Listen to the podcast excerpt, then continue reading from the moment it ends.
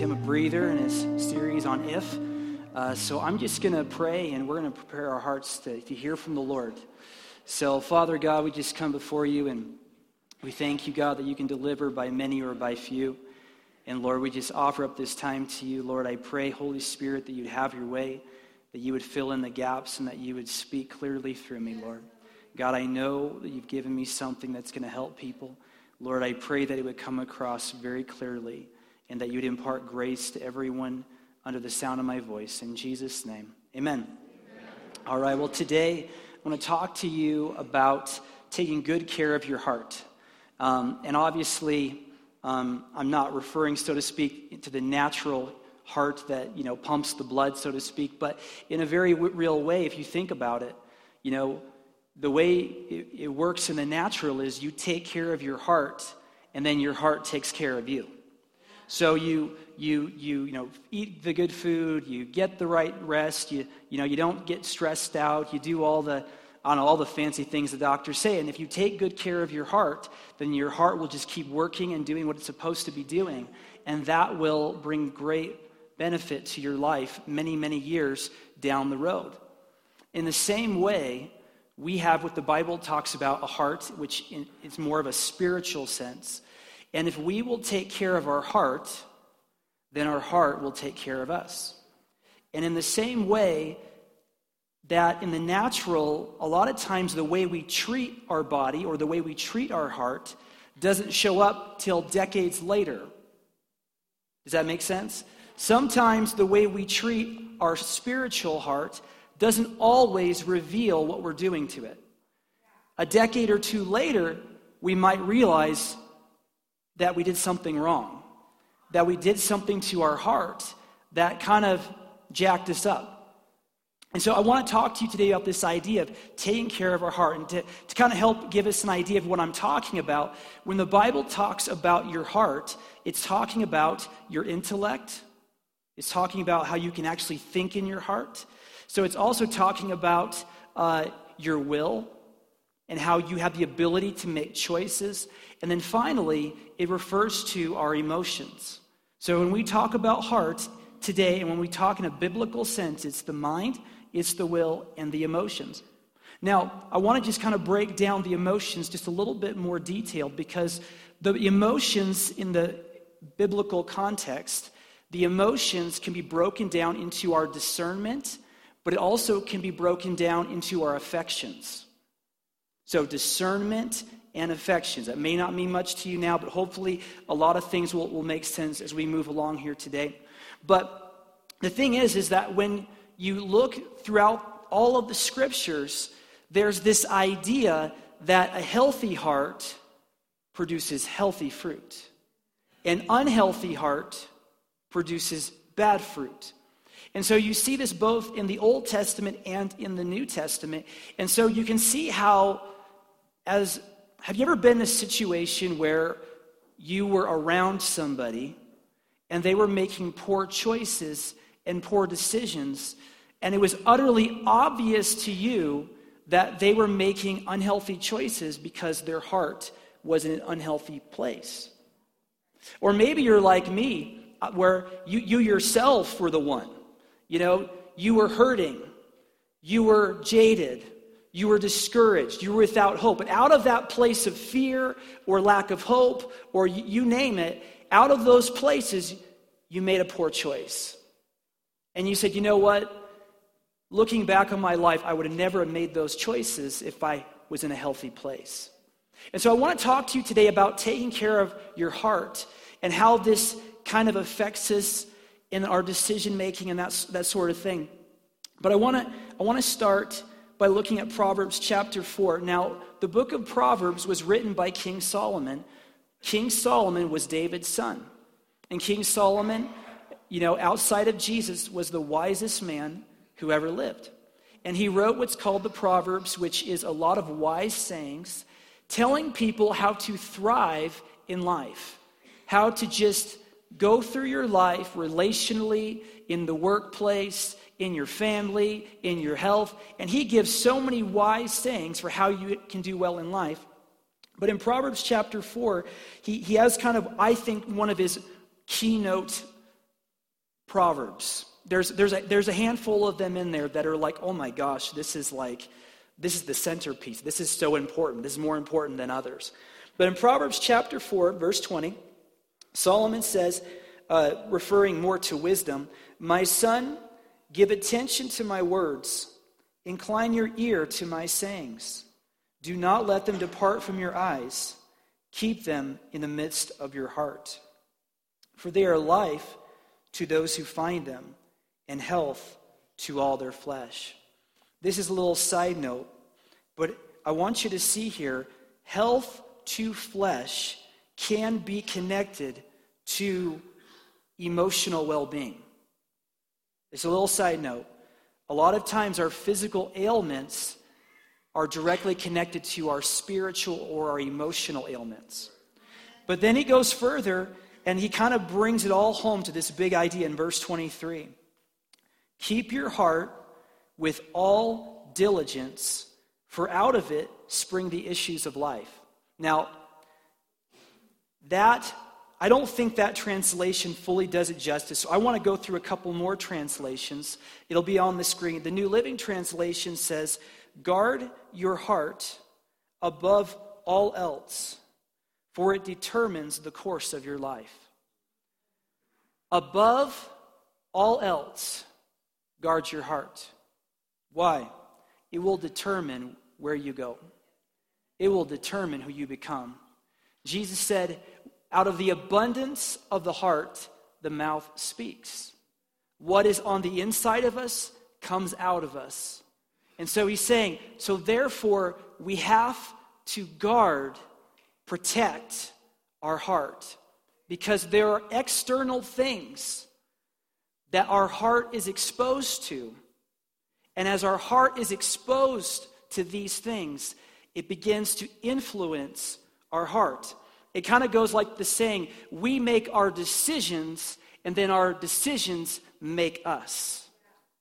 We go and we, when we make a choice, when we make a decision, whether it's to obey God or not to obey God, every time we do that, we are recalibrating our soul, our heart.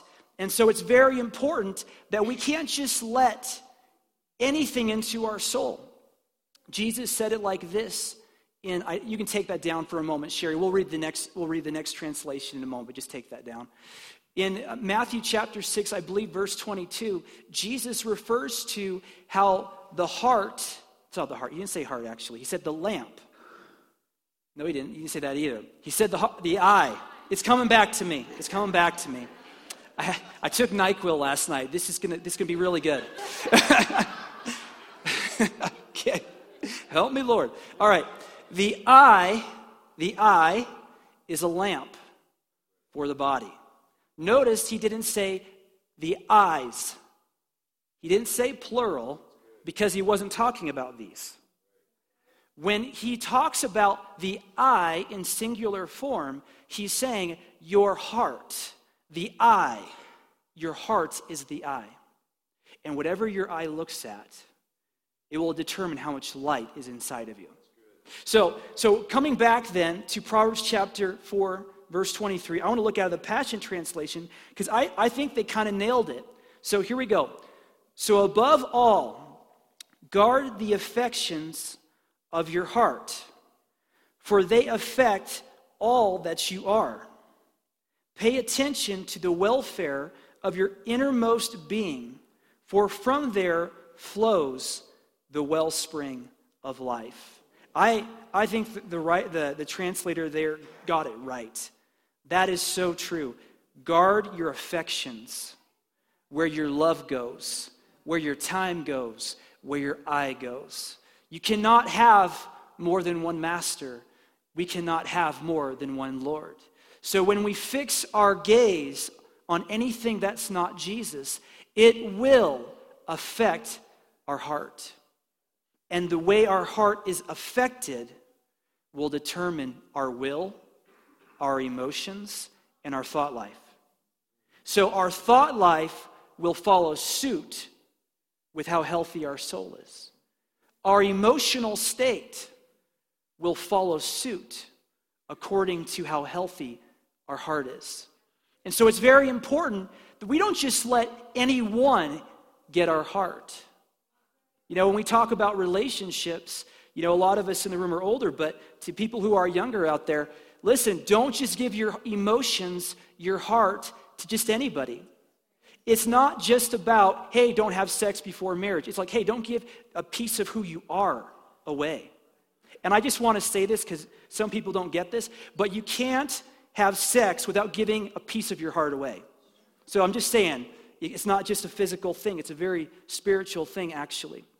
David said in, in Psalm 51, verse 10, he said, Create in me a clean heart, O Lord, and renew a right or steadfast spirit within me. David understood because what happened was is he had committed adultery and then orchestrated the murder of his friend to, to cover up his adultery.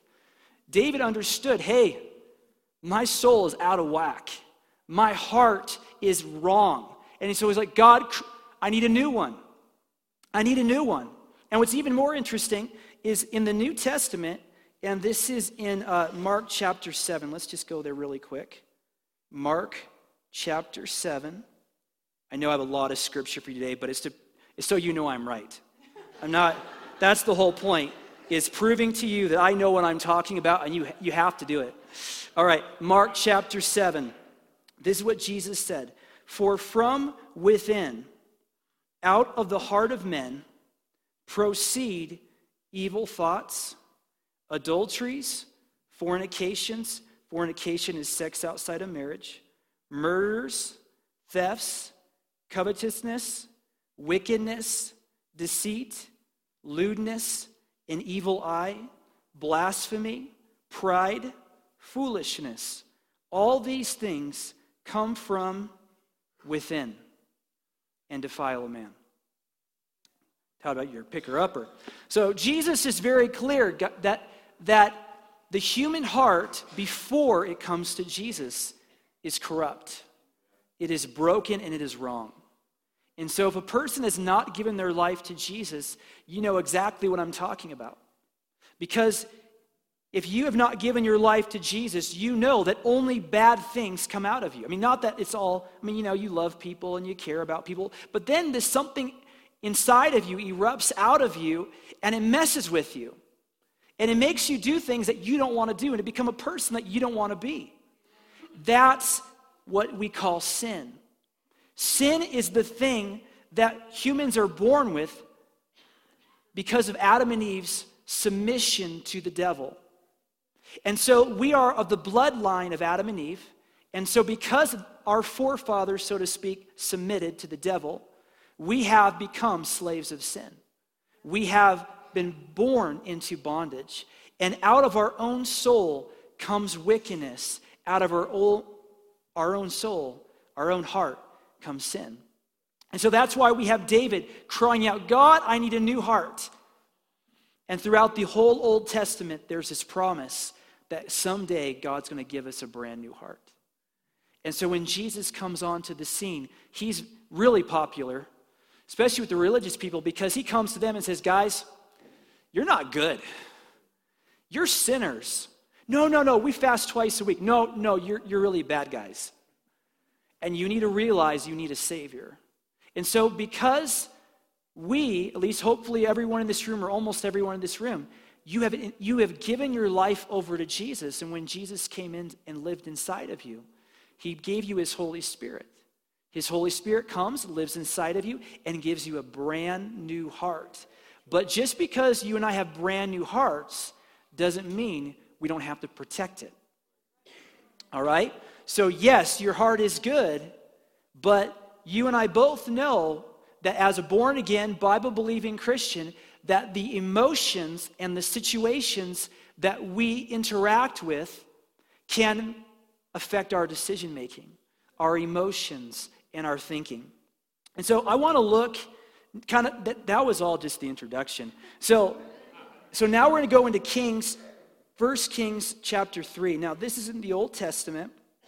We're looking here at King Solomon. We're going to look at him again. I talked about him about a month ago, and we're going to do it again. So, King Solomon, 1 Kings chapter 3. And so King Solomon has recently taken over the kingdom. And in verse 3, it says, And Solomon loved the Lord. I want you to see that. Solomon loved God. That's really important to know. He had a real heart for God. It says here, he loved the Lord, walking in the statutes of his father David, except that he sacrificed and burned incense at the high places. It's a really weird statement. He loved God, he followed God, just like his dad, except. Except what? He burned incense and he sacrificed at the high places. Well, what is that all about? Well, in their day, God said, listen, you can only do sacrifices at one place. Now, this is before Solomon built the temple, but the tabernacle was the location where they were supposed to make their sacrifices. They only could do it in one place. Now, the pagan culture around them, now they could do whatever they wanted. They could worship their gods in any way they wanted. And that's what our society tells us worship your God in whatever way you want. But our God says, no, no, you can't worship me just any way you want. You have to worship in the right way that I teach you how to walk. And so Solomon, you know, everybody, every scholar has their opinions, but for the sake of me having the microphone, we're just going to go with what I have to say. And that is, is that, so in their day, the people in all the society, they would sacrifice at high places because they believed that the higher you got in elevation, the closer you were to God. So in Butte, we would be really close to God because we're over a mile high. So, so they would go up to high places and be like, I'm close to God now, and they'd offer up a sacrifice to oftentimes a pagan deity. And so uh, King Solomon went to a high place to worship God. So I want you to see here, he worships the right God in the right way at the wrong place. What difference does that make? Well, we're going to see that Solomon begins a steady downfall because there are some decisions that he makes that kind of snowball on him. All right, that's one verse. Okay, we got a ways to go. So now the king went to Gibeon to sacrifice there, for that was the great high place. Solomon offered a thousand burnt offerings on that altar. Verse 5.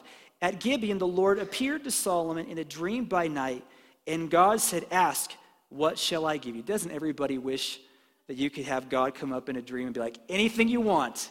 You get one wish. And then Solomon, you know, it's interesting that God came in his sleep. You know, you wonder if God's like, I'm going to go while you're sleeping because he won't screw it up in your sleep, maybe. Verse 6 Solomon said, You have shown great mercy to your servant David, my father, because he walked before you in truth in righteousness and in uprightness of heart with you. You have continued this great kindness for him, and you have given him a son to sit on his throne as it is this day. Now, O Lord my God, you have made your servant king instead of my father David. But I am a little child. I do not know how to go out or come in. Your servant is in the midst of your people, whom you have chosen, a great people, too numerous to be numbered or counted. Now, let me just stop there. I, when, I'm, when I dream, I am not that eloquent. You have like a full on sentence there. Like me, I don't think I'm that brilliant in my dreams. But verse 9, therefore, give to your servant an understanding heart to judge your people, that I may discern between good and evil. For who is able to judge this great people of yours? And I want you to, let's stay here for a moment. Give your servant an understanding heart. That word understanding is um, actually not what it says exactly, it's actually a hearing heart. That's what the literal word is hearing. So he says, God, I want a heart that hears. I want to hear your voice. When you speak, I want to hear you. I, when I hear you, it will allow me to judge your people, to know the right path versus the wrong path. Who can judge these people? So I want to have a heart that hears your voice. A healthy heart hears God's voice. An unhealthy heart struggles with hearing God's voice. And I, I want to be careful with that because there's a lot of misunderstanding about that. But I'm going to keep going and hopefully this will make sense. Verse 10 The speech pleased the Lord that Solomon had asked this thing. Then God said to him, Because you have asked this thing, and have not asked long life for yourself, nor have asked riches for yourself, nor asked the life of your enemies, but have asked for yourself understanding to discern justice. Behold, I have done according to your words. See, I have given you a wise and understanding heart, so that there has not been anyone like you, nor shall any like you arise after you. And I have also given you what you have not asked. See, this is where we're like, ooh, I want this. Both riches and honor so that there shall not be anyone like you among the kings all your days. So if you walk in my ways to keep my statutes and my commandments, as your father David walked, then I will lengthen your, day, your days. Verse 15. Then Solomon awoke, and indeed it had been a dream. And he came to Jerusalem and stood before the ark of the covenant of the Lord, offered up burnt offerings, offered peace offerings, and made a feast for all his servants. So God interacts with Solomon in a dream, gives him a, a, an option. Solomon makes a really good choice, and God's impressed. What's interesting is Solomon woke up from his dream having an encounter with God, and he didn't discount it. I just want to encourage you if you encounter God in your dreams, don't think you got a second class experience with God. It's the real thing. God encounters people in dreams even today. So, so we see here this, this hearing ear. We see that Solomon is blessed. He becomes so wise. Like I said, he writes the Proverbs. Foreign kings and queens come and visit him. They ask him hard questions.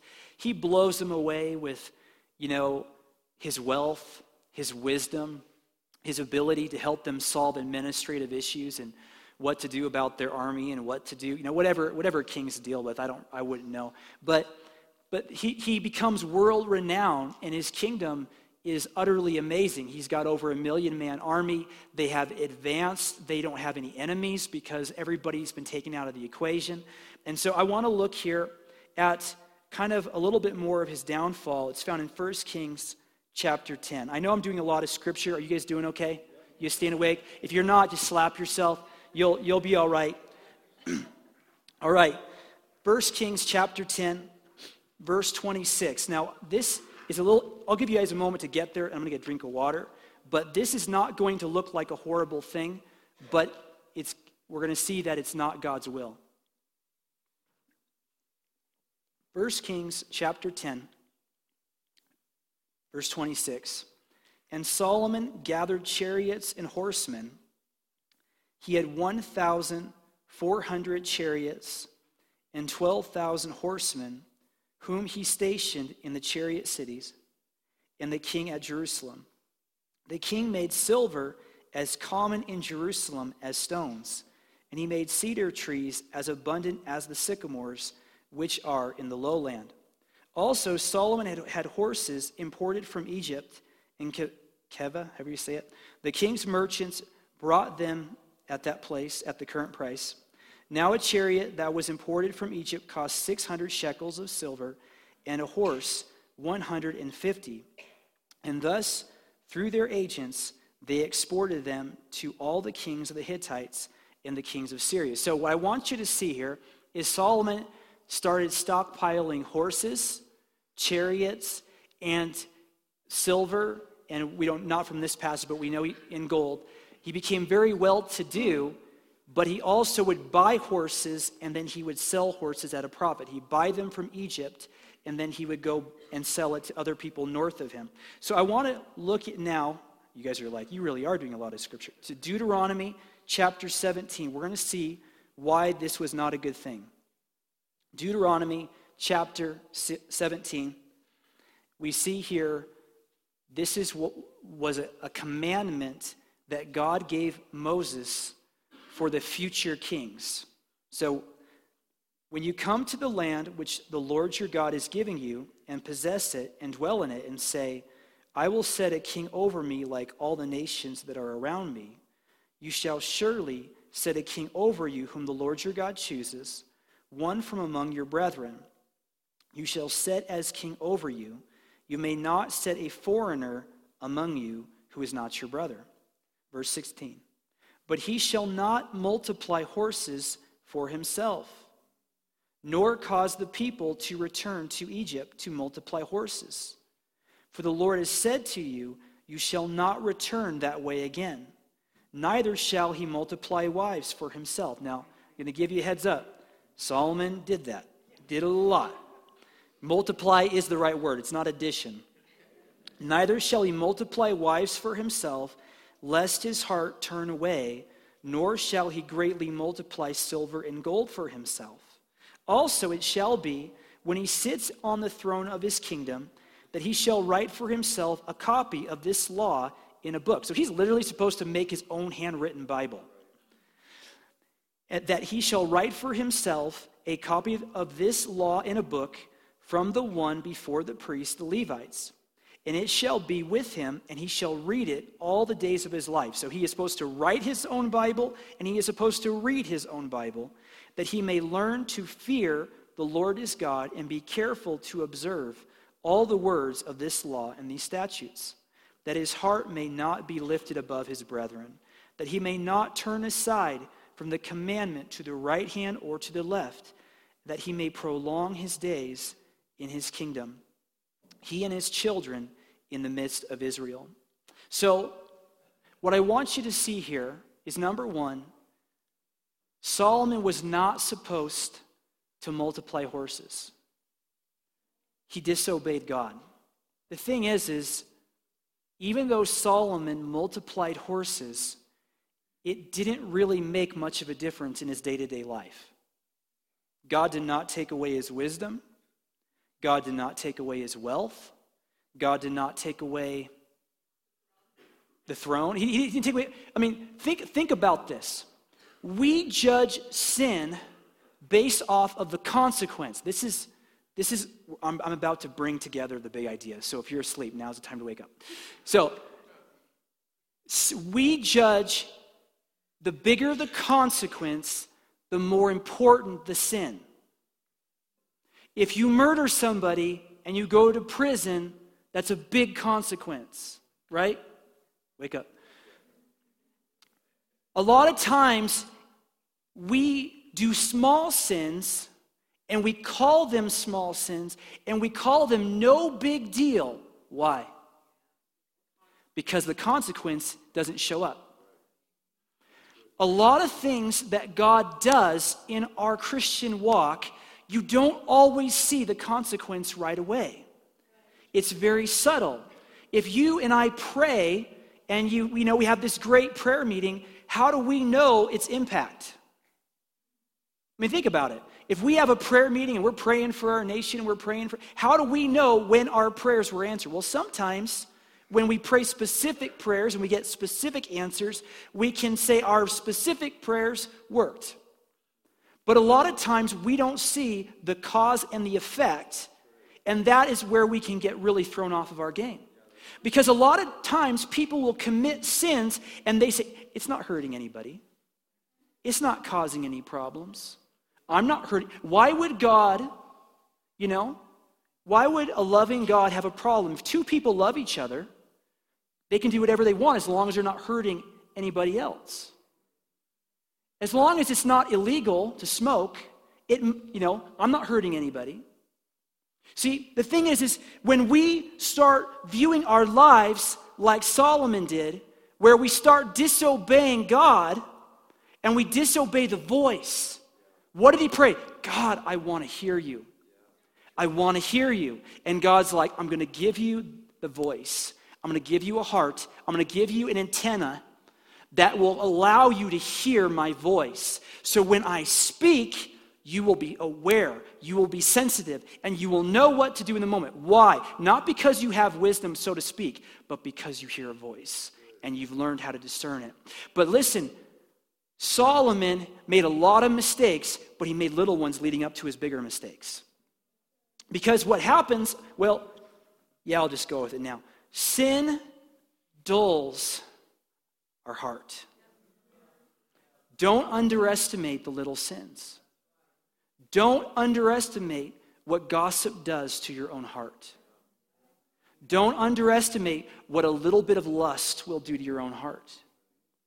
A lot of times we wait until we're addicted and we're in bondage and we're a slave and it's ruining our marriage or it's destroying our kids or empty nesters and we start to see, oh, I wish I could do it all over again.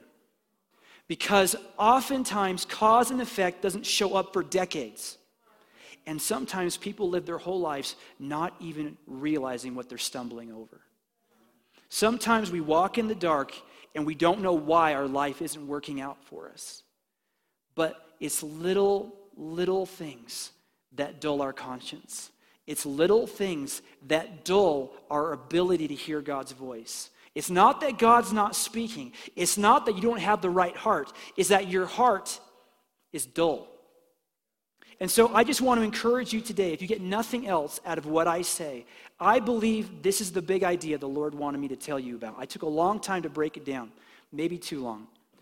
But the big idea is there are people in this house watching online that you are not spiritually in a good place. You are not in rampant sin. You are not a horrible person, but you are dull. And the reason you are dull, I'm speaking prophetically, the reason you are dull is because you have not obeyed. You have allowed hidden things, small things. And I hope I'm not freaking you guys out like, oh no, I'm making you all hyper paranoid. But I believe that you, the Holy Spirit will confirm this to you.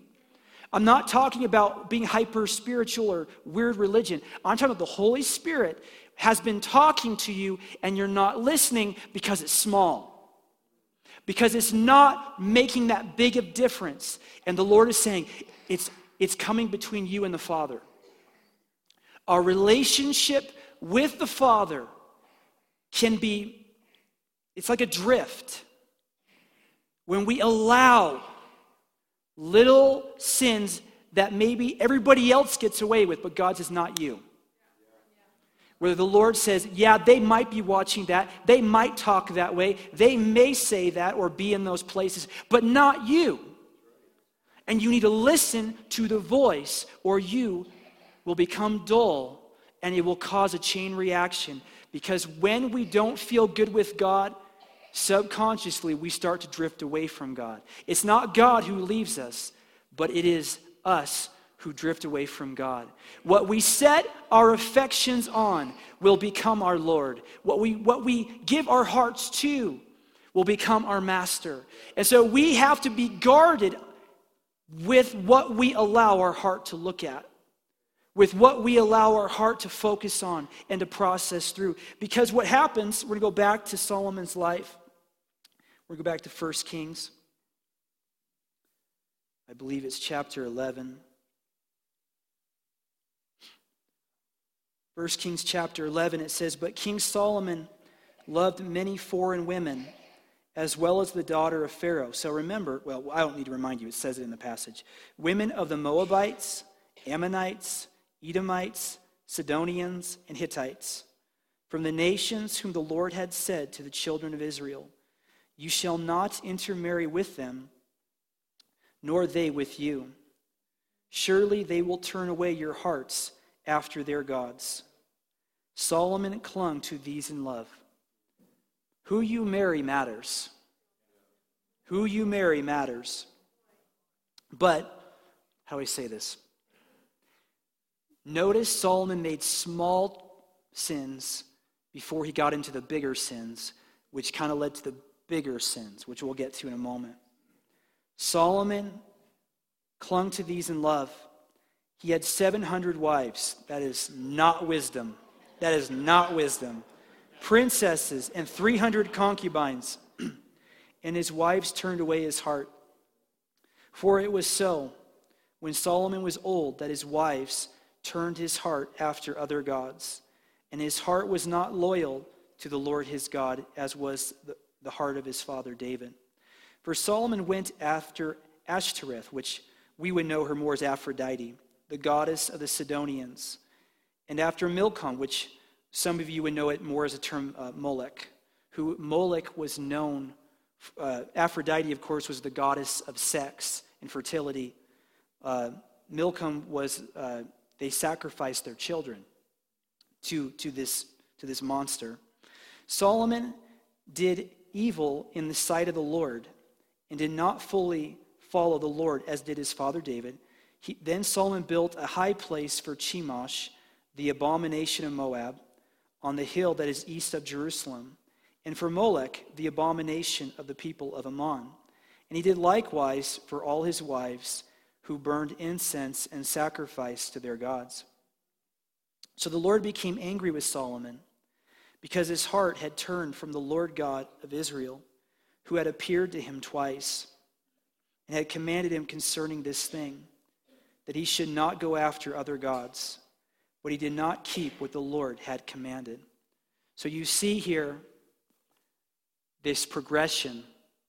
And finally, you know, history, um, as far as we can tell, it looks like Solomon's life did not end super great. And Solomon, when he died, God removed the kingdom from Solomon's son because of Solomon's sins. And Solomon's son was given one tribe to rule over out of 12. So he lost about a twelfth of the country, and he had a small little kingdom. And so we see here this progression of sacrificing where God said not to sacrifice.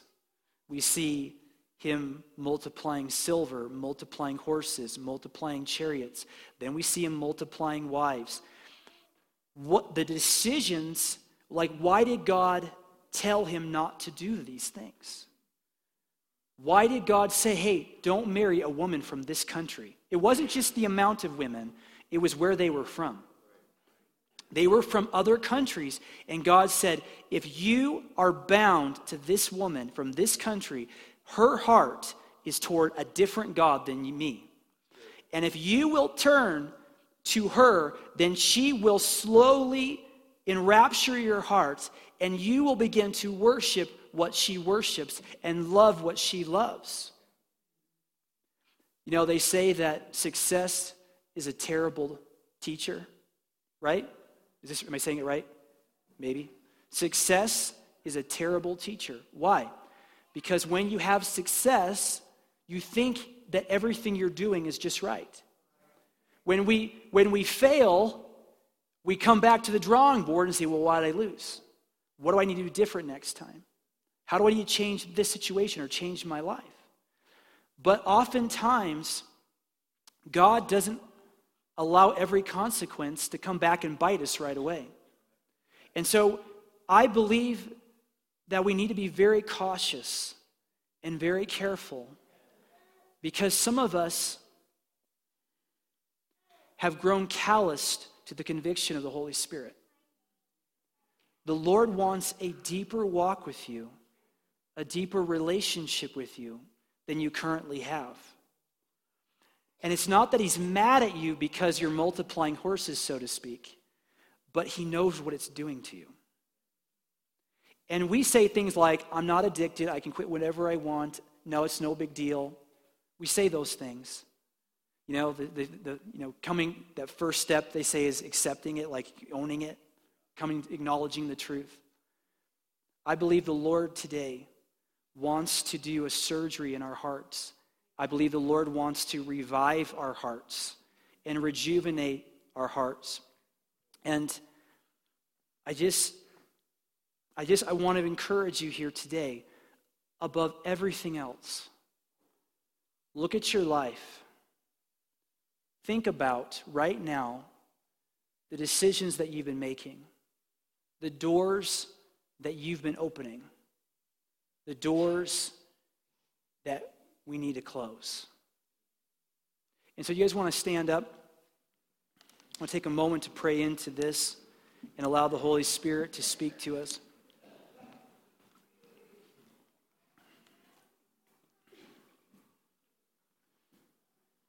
All right. Well, I'm going to pray, and I just want to encourage you to uh, pay attention to the voice. Lord God, we just come before you. And God, we ask that you would create in us a clean heart, that you'd renew a right spirit within each of us. Holy Spirit, I ask that you would speak and that you would confirm your word.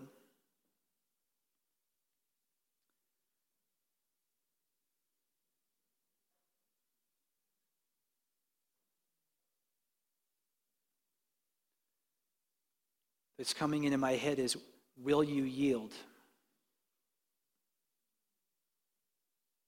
Sometimes before God will speak to you, you have to yield before he even will speak.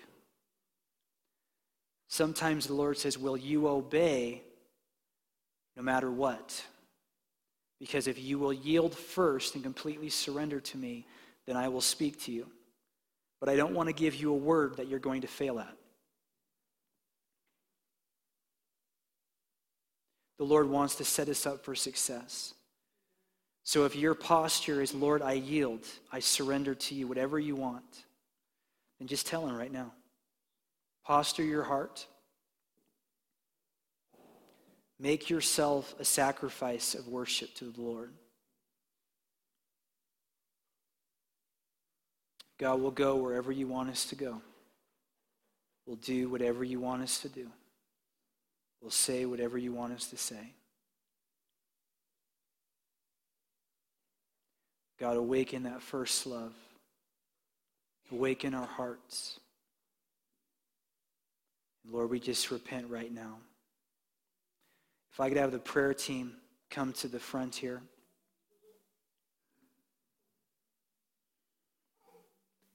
In just a moment, I'm going to pray a prayer of dismissal. But you can get prayer. If you would like to give your life to Jesus, you can come up and get prayer. If you need prayer for anything going on in your life, these people will pray for you.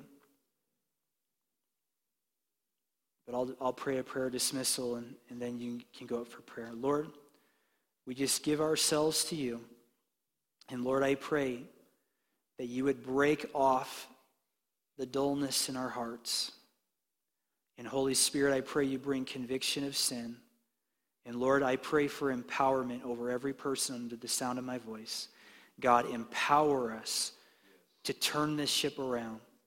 Empower us, Lord, to let go of, the, of the, the things that we've held on to in love and draw us closer to you. God, we yield to you completely. In Jesus' name, amen.